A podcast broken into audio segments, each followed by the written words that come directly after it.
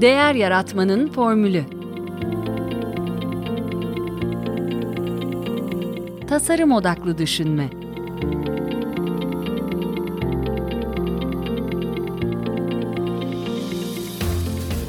Merhaba, ben Mete Yurtsever.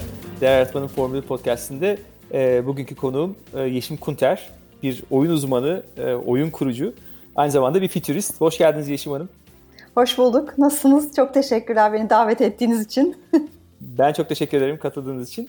E, iç mimarlık ve çevre tasarım okudunuz e, Bilkent'te. Sonra e, Amerika'ya oyuncak tasarım okumaya gittiniz. E, bu geçiş nasıl oldu? Yani şüphesiz bir anda olmamıştır. Bir günde karar verilmemiştir. Yok aslında 5 sene sürdü o transformation. Çünkü ben iç mimarlığı okurken, model yaparken yani oyuncaklarımı yapıyordum. Ve dolayısıyla kendi atölyem vardı. Ve atölyede e, kendi ahşap oyuncaklarım metalden ve e, bilyelerden oluşmuş bir setim vardı. Yani serim vardı. Ondan sonra aslında heykeltıraş olmak istiyordum. E, ve bunu araştırmasını yaparken bir oyuncak tasarım bölümü olduğunu öğrendim. Ve hayalim o oldu yani. Bir de çocuk psikolojisini çok seviyordum. Yani hani psikoloji artı bir şeyler yaratmak böyle daha fantastik bir şeyler yaratmak. İkisi birleşti ve beni FIT'ye New York'a götürdü. Yani öyle bir transformation oldu. Bayağı uzun sürdü aslında o olay. Yani bayağı 5 senemi aldı benim. Peki e, oyuncak tasarım okumak kulağa çok eğlenceli geliyor. E, ne gibi dersler var? E, yani tasarımda e, nereden başlıyorsunuz? E, hedef kitle çocuklar mı sadece yoksa yetişkinler içinde tasarlıyor musunuz? FIT e, FIT aslında tam anlamıyla Hasbro, Mattel ve onun gibi şirketlere e, e, teknik eleman oluştur yaratıyor. Yani bu hmm. anlamda kurulmuş bir bölüm. İki senelik bir bölüm. E, üçüncü ve dördüncü sınıfı okuyorsun.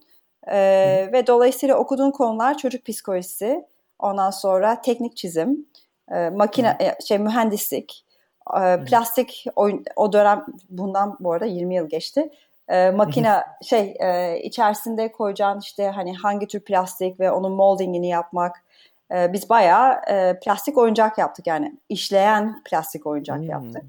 Ondan sonra için mekaniği falan her şeyi dahil olmak üzere. Ee, çocuk kitabı e, tasarladık. Benimkisi mesela 16 sayfalık bir çocuk kitabıydı. Bir senemi aldı bitirmesi. ee, peluş oyuncak yaptık. Hani içi doldurulan e, yumuşak oyuncaklar. İşte onlardan onları dikmeyi öğreniyorsun. Onları çizmeyi öğreniyorsun, onlardan karakter yapmayı öğreniyorsun. E, hmm. Ve e, farklı konseptlerdeki e, yani şeydeki endüstrideki oyuncak dünyasında satan oyuncak konseptlerini yaratıyorsun. Ve her hafta başka bir şey yaratıyorsun yani böyle. Çok aşırı ağır bir programdı açık söyleyeyim. Yani ben beş gün uyumadığım var. Hı. Bayağı yani sağlamdı. Tabii, endüstriyel tasarım gibi mimarlık da onlar da ben de hani ODTÜ'den e, bildiğim arkadaşlarımdan falan çok hakikaten e, gecesi gündüzüne katarak insanların hani Aynen. proje yetiştirdikleri işler oluyor. Peki Toys R Us, Lego, Hasbro gibi e, oyun alanında dev şirketlerde çalıştınız. Ancak oyun hayat okulum Hasbro diyorsunuz bir söyleşinizde. E, geleceğin oyunları, geleceğin ilişkileri, geleceğin davranış şekillerini araştırdınız. E, ben açıkçası e, bu insan olarak pek değişmiyoruz gibi geliyor bana. Hani hep bu e, Homo sapiens'in e, 300 bin senelik evrim yolculuğunda bu, e, son o e, büyük değişimleri yaşadığımız e, birkaç yüzyılın çok önemli olmadığını düşünüyorum. Hani oyun e, ve oyunun rolü nasıl evriliyor, nereye evriliyor, değişiyor mu e, gelecek e, geleceğe baktığınızda? Bu arada katılıyorum. Yani şey bazı şeyler değişmiyor. Yani hı hı. E, ben onu şey diye görüyorum. Böyle katmanları vardır. Özellikle Hasbro'yu evet okul gibi görüyorum. Çünkü Hasbro'da 7 sene boyunca e, featuring yaptım. Yani bayağı sağlam featuring yaptık. Yani 10 sene sonrasının ne tür oyunların olması gerektiğini tasarladığımız bir bölümdeydik. Tabii bu öyle bir bölümde olunca ne yapıyorsun? Ee, işte katmanları var dediğim konu o. Birincisi çocuk psikolojisini çok iyi anlaman gerekiyor. Ondan sonra bu çocuk psikolojisini anladıktan sonra belli onun davranış biçimleri ve ihtiyaç listesi var yani. Her çocuğun yüzyıllardır yani her zaman Hı-hı. bir ihtiyaç listesi var. Oyuncak bir de çok kültürel bir kavram. Yani e, o kültürü çok iyi tanıyor olman lazım. Şimdi birincisi e, dünya kültürünü anlaman gerekiyor. İşte neler değişiyor, ne gibi iste- ihtiyaçlar var ve ne, neler değişecek. Yani bunları çok iyi anlaman gerekiyor.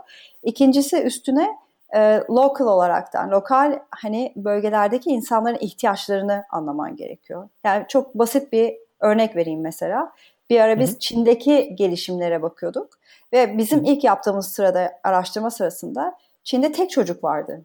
Şimdi tek çocuk olunca o çocuklar inanılmaz derecede pahalı oyuncak alma ihtimali var. Öyle bir potansiyelleri var yani. Hı-hı. Dolayısıyla bunu oradan yakalıyorsun yani. Ha diyorsun işte e, onların eğer böyle bir şeye ihtiyacı varsa bizim yapacağımız oyuncağın türü, e, yapacağı fonksiyonların çok daha işte e, belki kompleks olması gerekiyor. Yani Hindistan'a hmm. yapmıyorsun sonuçta. Hindistan'a yapacağın oyuncak hmm. e, satacağın fiyat çok daha farklı olması gerekiyor. Yani bunları anlıyor olman ve bunları çok iyi e, içselleştirmen gerekiyor bir tasarımcı olarak bence. Ee, özellikle futurist olarak. Çünkü biz e, white space opportunity dediğimiz hani neler olabilecek, ne gibi boşluklar var ve bu boşluklara ne kadar hızlı bir şekilde adapte edebilirsin aslında endüstriyi. Onu düşünmen gerekiyor. Ee, hala research yapıyorum aslında. Hani Hasbro'da değilim artık 8 sene geçti. Ee, ama hala bayağı research yapıyorum ve bunun an, nedeni de yine anlay- görebilmek yani hani e, neler olacağını, ne gibi değişimler. Şimdi davranış biçimleri değişiyor mu dedik. Teknoloji hı hı. her zaman vardı. Yani teknoloji hı hı. her zaman bir şekilde, her dönemde yeni bir teknoloji çıkıyor. Ve hı hı. ona göre adapte oluyorsunuz yani. Tamam hani mediumları değişiyor. Yani kullandığınız e, platformlar değişiyor ama oyun tarzı ve oyun e, ihtiyacı ve insanların birbirleriyle olan iletişim ve gülme ihtiyacı. İşte o yüzden Bruegger'in e, şeyini, Hı-hı. resmini çok seviyorum. Çünkü orada çok Hı-hı. naif bir şekilde anlatır oyunun e, kavramını yani as, e, tam Hı-hı. anlamıyla. E, onlar değişmiyor aslında. Yani nedir Hı-hı. bizim ihtiyacımız? İşte mesela en basitine hayal kurmak. Hayal kurabilmek Hı-hı. için gerekli olan küçük aksesuarlara ihtiyacım var. Çünkü onlar Hı-hı. aslında sizin aklınızdaki ve beyninizdeki e, senaryoların sadece reflek yani şey reflectionları e, ve onlar Hı-hı. size bir şekilde hayal ortamı oluşturuyor ve siz ondan daha ilerisine gidiyorsunuz aslında. Yani mesela 3 yaşındaki bir çocuğun oyununa baktığınız zaman biliyorsunuz Hı-hı. hani şey e, kutularla falan oynayarak bile yeterli oluyor Hı-hı. onlar için. Tabii. Onlar bambaşka Hı-hı. bir dünyada yani hani e, hiç şeye gerek yok. Onlar çok kolay anda kalabiliyorlar değil mi çocuklar? Yani hiçbir evet. şekilde kopmadan o dünyadan, hayal Aynen. dünyasından. Aynen evet. tabii biz dikte etmediğimiz sürece. O yüzden mesela hmm. hani oyundan bahsederken şunlar değişiyor mesela. Şunu bahsedebilirim. Ee, parenting style dediğimiz hani işte anne babaların çocukların büyümesindeki olan görevleri, rol hmm. rolleri değişiyor. Son 50 hmm. senede mesela bu çok ciddi bir değişim var. Bunlar nedenlerinden bir tanesi işte ilk defa babalar daha fazla ilgilenmeye başladı çocuklarıyla. Arkadaş hmm. olmaya çalışıyorlar mesela Hı hı. Ailelerin e, görevi e, daha fazla çocuklarını ileriye götürmek istiyorlar. Dolayısıyla her dakikalarını daha fazlasıyla böyle e, şekillendirmeye çalışıyorlar yani. Kaliteli ee, zaman geçirme baskısı.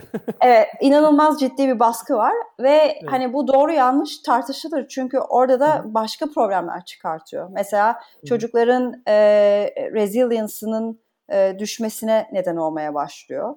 E, hmm. Ve bunlardan dolayı işte risk almaktan korkabiliyorlar. E, hmm. Ve e, yani bu tür değişimler davranış biçimlerini değiştiriyor. Yani ebeveyn şey yetişkin olduğunuz zamandaki davranış biçimleriniz ve o kültürlerin değişmesine neden oluyor. Ben oyunu bir programlama gibi düşünüyorum açıkçası. Yani beynin programlanması ve aslında kültürlerin programlanması tam anlamıyla anne baba ve çocuklar arasındaki bu ilişki, parentingin değişmesi hakikaten e, çocukların mesela daha fazla e, elektronikle zaten çok vakit geçiriyorlar. Onun dışında anne babayla vakit geçiriyorlar. Belki daha sonra çocuklarla, diğer çocuklarla e, zaman geçiriyorlar. Biz nasıl büyüdük? Yani biz hiçbir zaman anne babamızla oyun oynadığımız çok nadirdir. E, ama biz de bir şekilde böyle yetişkin bireyler olduk ama dediğiniz gibi e, o çocukların çok fazla belki korumayla e, büyümesi e, ve kontrol altında büyümesi belki bir takım şeyleri kendisi yaşamadan o aşamaları geçmesi bir takım eksiklere belki ileride yol açacak. Bu çok e, çağın belki sorunlarından bir tanesi hakikaten. Katılıyorum. Ee,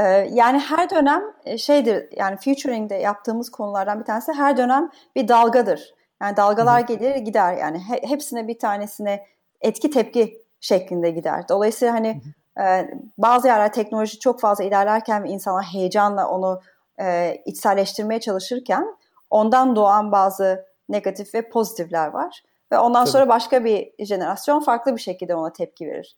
Yani Aynen. o yüzden böyle olağanüstü e, bana olağanüstü geliyor konunun tümü yani. Evet yani tamamen bir belirsizlik denizi içerisinde yaptığımız seçimlerle bambaşka yerlere gidiyor. Aynen. E, 2000, 2015'te yayınlanan bir makaleniz var. E, dijital rönesans ifadesini kullanıyorsunuz. E, rönesans malum e, geçmişin bilgilerinin bir şekilde e, bir araya getirilerek e, daha sonra da matbaa sayesinde e, daha genç kitlere ulaşarak e, mümkün hale geldi oradaki ilerleme. E, siz de bu benzerliği e, dijital teknolojinin sağladığı bu sosyal etkileşimle kuruyorsunuz. Rönesans döneminde de o kitlelerin bir şekilde bir araya gelmesinin getirdiği bir ilerleme var. Ben bu konuda bir, bu dijital e, Rönesans ifadesini sizden duyduktan sonra bir Google'ladım ve orada da bir sürü şey karşıma çıktı. Oradan da bir e, başka bir yaklaşım e, vardı. Adam Tinworth adında bir gazetecinin bir makalesinde gördüm. Diyor ki insanoğlu alet ustası aslında. Hani biz aletsiz hiçbir şeyiz, hiçbir şeyiz. Koy bizi e, bir jungle'a hani orada hiçbir şey yapamayız. Bu aletlerle geliştirerek bugüne geldiğimiz noktaya geldik. Dijital aletler geliştiriyoruz şimdi de. E, ama bunlar da mesela platformlar oluşturuyoruz. İşte bu sosyal medya gibi. Ama bu aletlerle platformun şöyle bir farkı var. Platformlar onların sahipleri tarafından şekilleniyor. Dolayısıyla bu yani aslında biz belki bir dijital rönesans yaşayabilecekken e, daha çok birkaç günlük ömrü olan içeriklerle e, zaman geçiriyoruz ve e, yani gelecek için bir şey yapmaktansa bugünü öldürüyoruz belki e, bu şeylerle. E, yani ne diyorsunuz teknolojinin sosyal etkileşime e, ve gelişime e, yararı zararından fazla mı? Ee, yani güzel bir soru. Ben de sorguluyordum açıkçası. Ama özellikle bir Covid döneminde bence şöyle bir şey öğrendik. Ee, yani tekno gerçekten o teknolojisiz e, ne yapardık bilmiyorum açıkçası. Yani birbirimize Hı-hı. bağlanmaya, bağlamaya, e, bilgiye erişebilmeye ondan sonra tabii bazı kirli bilgiyi geçiyorum yani hani orada çok tartışılacak konular var. Ama e, kendi adıma söyleyeyim özellikle benim için büyük bir zenginlikti bu son 5 ay.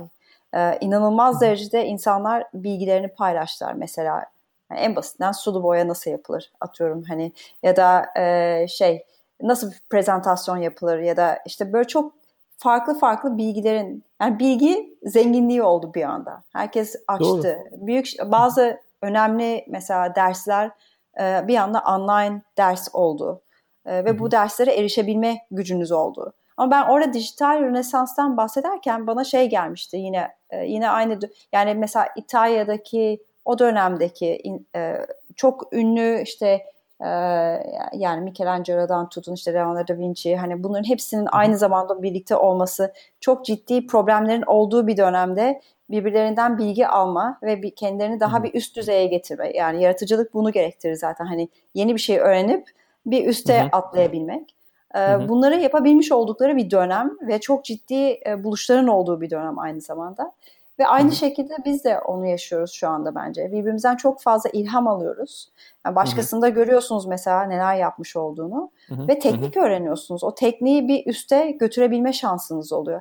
Tabii bu kullanış şekline bağlı. Yani eğer Doğru. sen bunu yalnızlaştırmak için kullanıyorsan yalnızlaştırır. Yani bir girdap gibi aslında. Ne için kullanırsan Hı-hı seni daha fazla oraya götürüyor yani kesinlikle. Hı hı.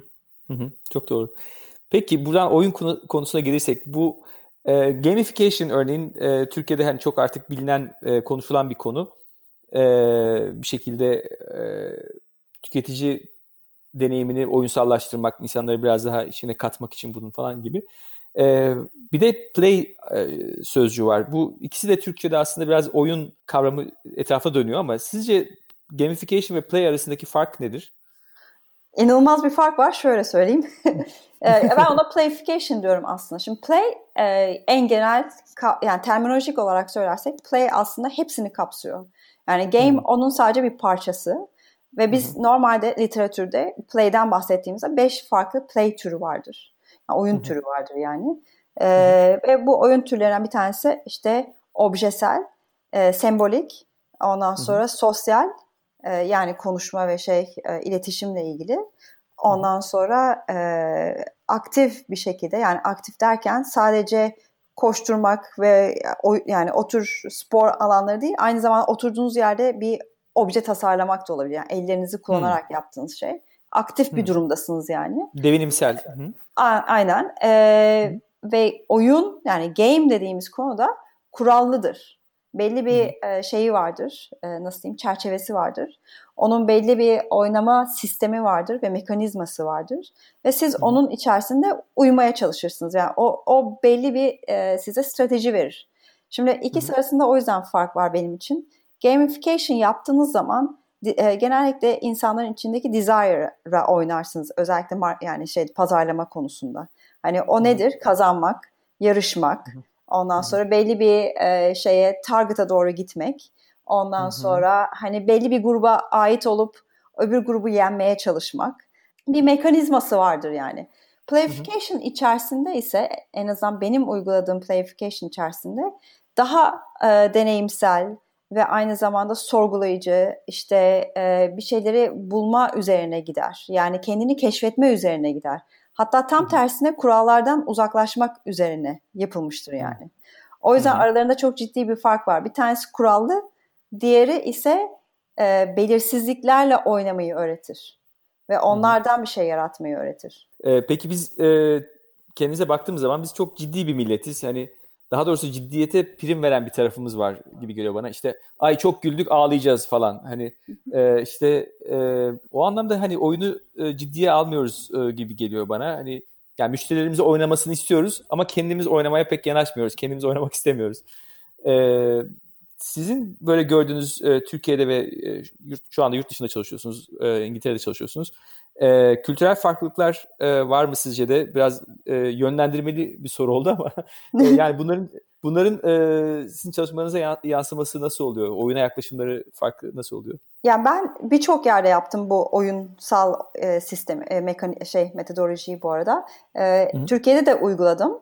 Ondan sonra ve e, Türkiye'de uyguladım, şöyle sayayım. Türkiye'de uyguladım, Avrupa'da uyguladım, İngiltere'de uyguladım, Amerika'da uyguladım ve e, Kolombiya'da da uygulama şansım oldu mesela. A, artı Suudi Arabistan'da uyguladım. Ondan Hı. sonra yani böyle çok benim için süper oldu. Çünkü çok farklı e, aynen bahsettiğiniz gibi kültürel farklılıkları görüyorsunuz. Ee, olay şu bence orada e, uygulayıcı kişi çok önemli. Yani o Hı. konuyla rahat olmanız, oyunun aslında çok ciddi bir kavram olduğunu hissettirmeniz gerekiyor karşınızdaki kişilere. Bunu yaptığınız takdirde insanlar oynarken hangi kültürden olursa olsun e, çok e, nasıl diyeyim hemen adapte oluyorlar. Yani şöyle söyleyeyim benim ben Bilgi Üniversitesi'nde ders verdim. Bilgi Üniversitesi'nde ders verirken inovasyon ve yaratıcılık üzerine yapıyordum. Ve bu ders içerisindeyken oyunu kullandım. İlk önce kullanmamamı rica ettiler ama ben yani uyguladım aslında. Ve inanılmaz oldu. Şöyle e, hem de 16-15 Temmuz haftasında yapıldı birkaç tanesi. Hmm. E, öğrencilerim e, Türk Telekom'dandı ve onlar e, sınıftan dışarı çıkmadılar. Çok büyük keyifle aslında hmm. oynayaraktan ve yeni bir şeyleri keşfederekten çünkü oyunu oynarken e, kendilerine izin verdiler. Yani ilk başta hı hı. hani renkleri gördüler işte atıyorum çünkü ben genellikle boyalar kullanıyorum işte balonlar kullanıyorum böyle değişik farklı malzemeler kullanmayı seviyorum. Ama hı hı. oradaki asıl önemli olan e, kullanırken sadece eğlenmek değil sorgulamaktı ve oradan bir şeyler öğrenmekti. Ve hı hı. bayağı e, kendi birbirleri her şeyden önce birbirlerini öğrendiler. E, ve hı hı. aynı zamanda kendilerini de keşfettiler. Yani kendilerinin hı hı. yaratıcı olabileceğini, e, çok hızlı bir şekilde olağanüstü güzel fikirler aslında e, oluşturabileceklerini, saçmalamanın güzel olabileceğini, ondan sonra e, yanlış yapmak diye bir kavram olmadığını, ondan sonra ve e, bir şekilde e, hemen adapte olabileceğinizi ve soyut o soyut kavramlardan somutlaştırabileceğinizi görme şansınız oldu.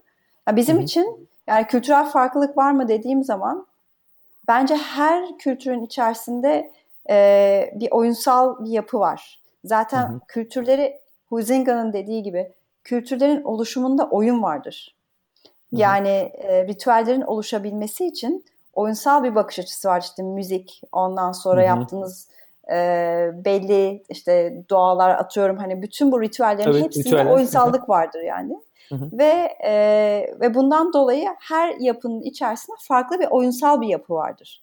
Sadece hı hı. e, ilginç bir şekilde evet Türkçe'de bazı yapı e, bazı cümlelerimizde oyun çok aşağıya iner. Çok Hı-hı. önemsizleştirilir çünkü çok Hı-hı. negatif bir e, şeyi vardır, connection'ı vardır.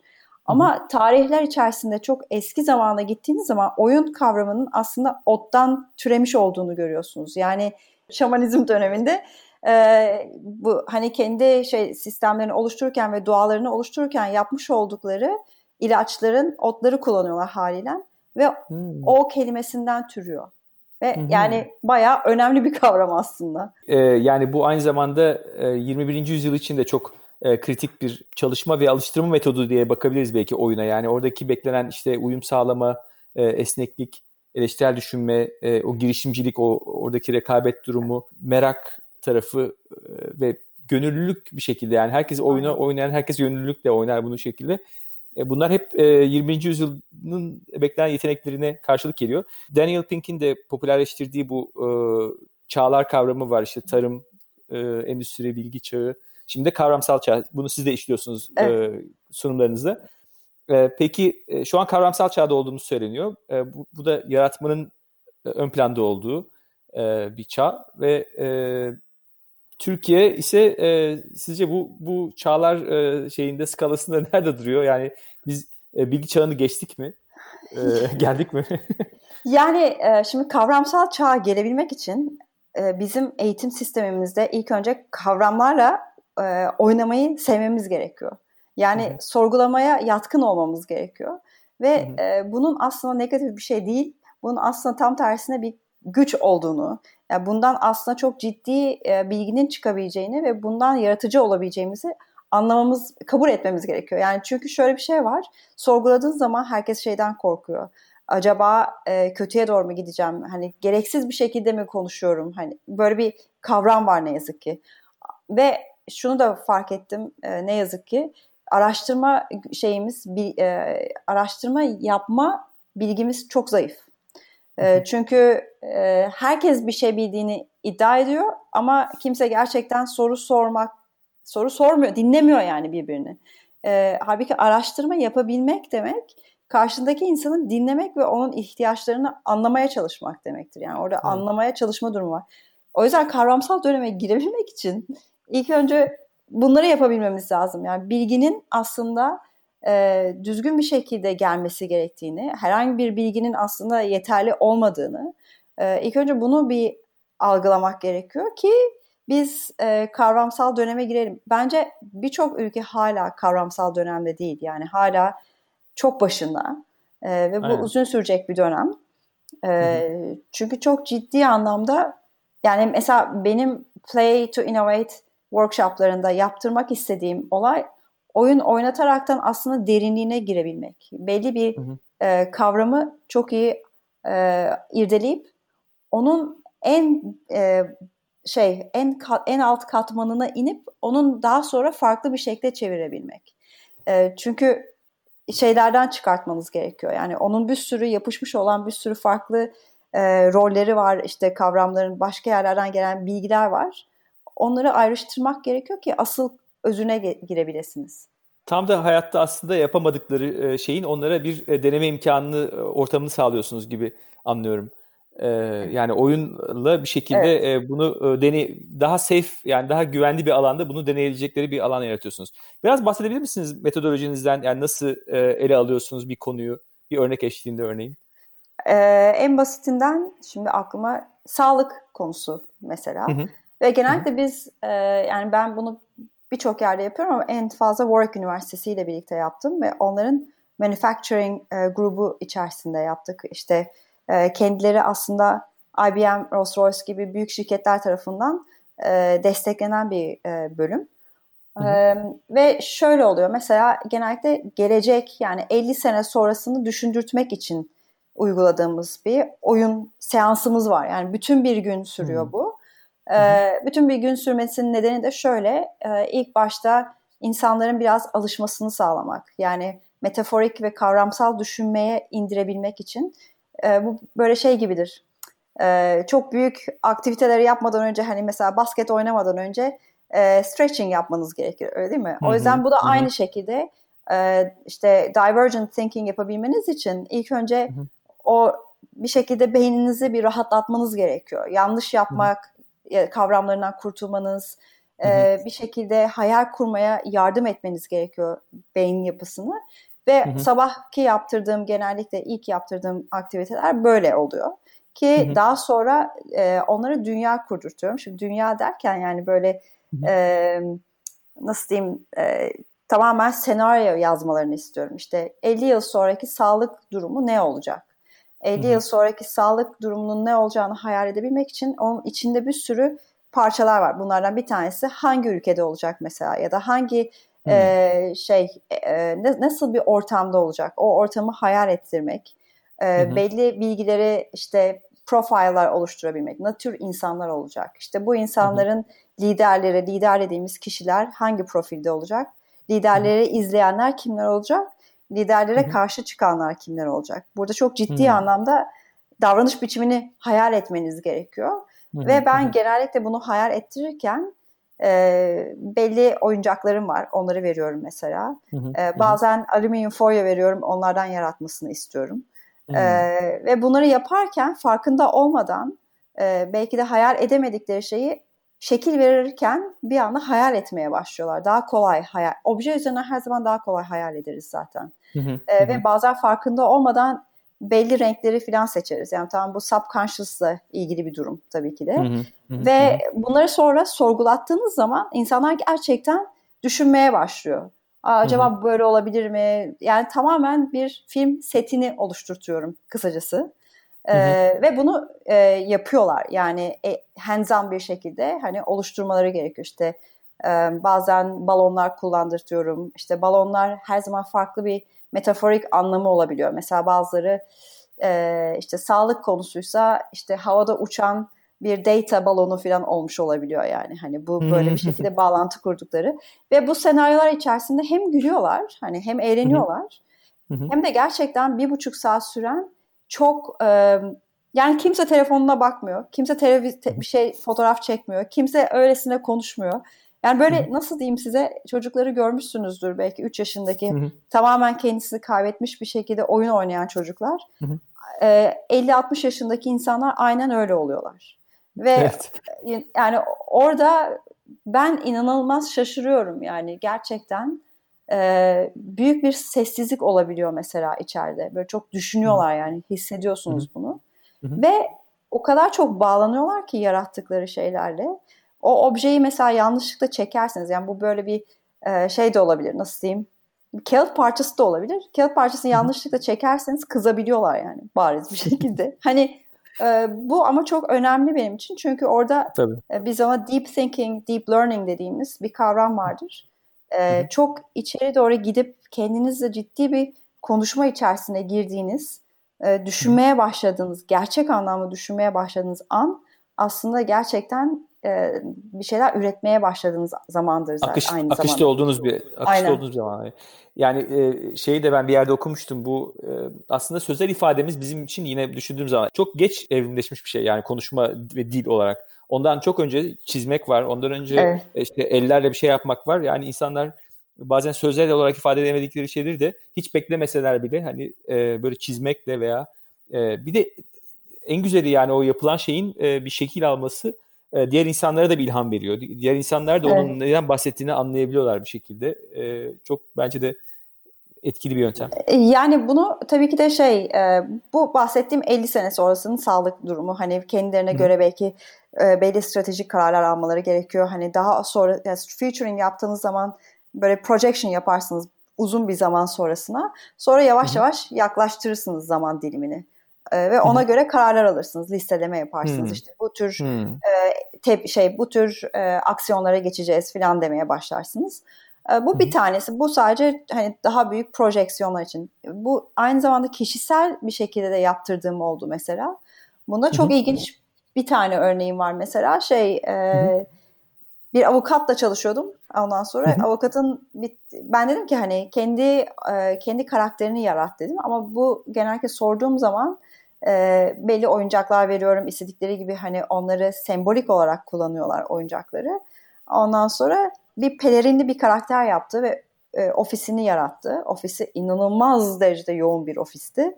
E, pelerinin altında da bir e, karakter duruyor. Ben de kim bu dedim. O da dedi ki sekreterim dedi. Ben dedim ki ama kaybolmuş bu sekreter dedim. O da dedi ki evet dedi hiç farkına varmamıştım dedi. Sonra e, pelerini çıkarttı. Bir baktı ki hani sekreter o kadar işine yaramıyor. sonra çok ilginç olan iki hafta sonra karşılaştığımda kendisiyle e, şey dedi o e, çalışma sırasında fark ettim ki dedi gerçekten aslında o ilişkimiz e, iyi gitmiyordu iki taraf içinde. E, dolayısıyla ikimize birlikte çalışmaktan vazgeçip o istediği yere gitti. Ben de istediğim gibi başka bir yardımcı aldım falan dedi yani. Ve e, o zaman şey oldum yani inanılmaz derecede e, şey yapıyorsunuz aslında şöyle hayal edin.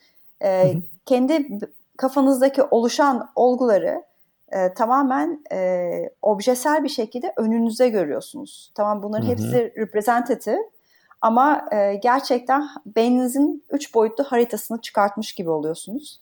Hı. Ve bunu biraz olsun e, sorgulayıp anlamaya başladığınız zaman değiştirebilme şansınız var. Yani Hı. önünüzdeki maketi değiştirdiğiniz anda sizin beyninizdeki maket de değişiyor.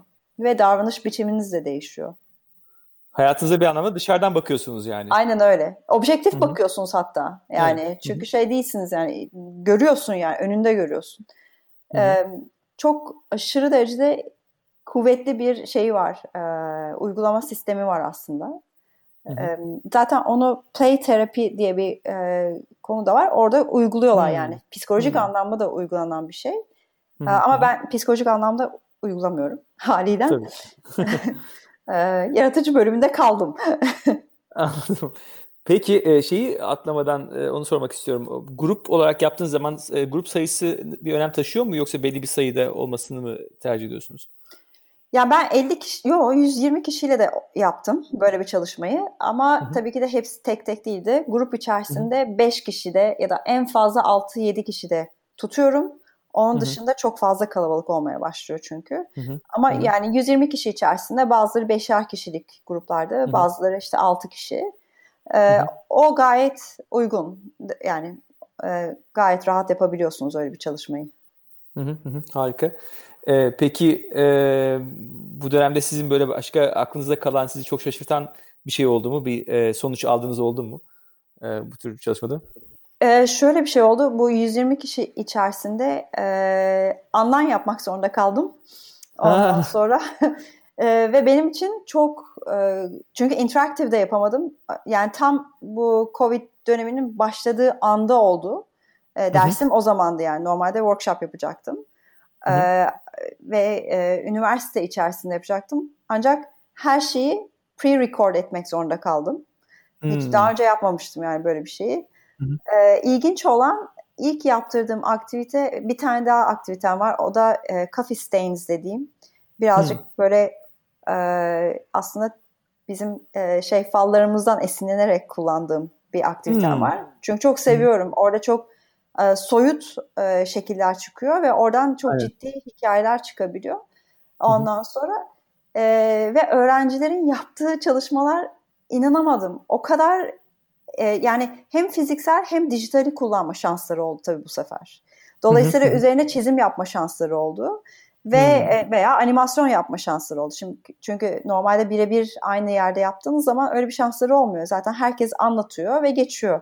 Ama bu sefer fotoğrafını çekip üzerine işte resim yapıp ondan sonra ona göre anlatma şansları oldu. E, ve şey e, benim için çok eye opening oldu açıkçası. Yani bayağı hoşuma gitti. Harika.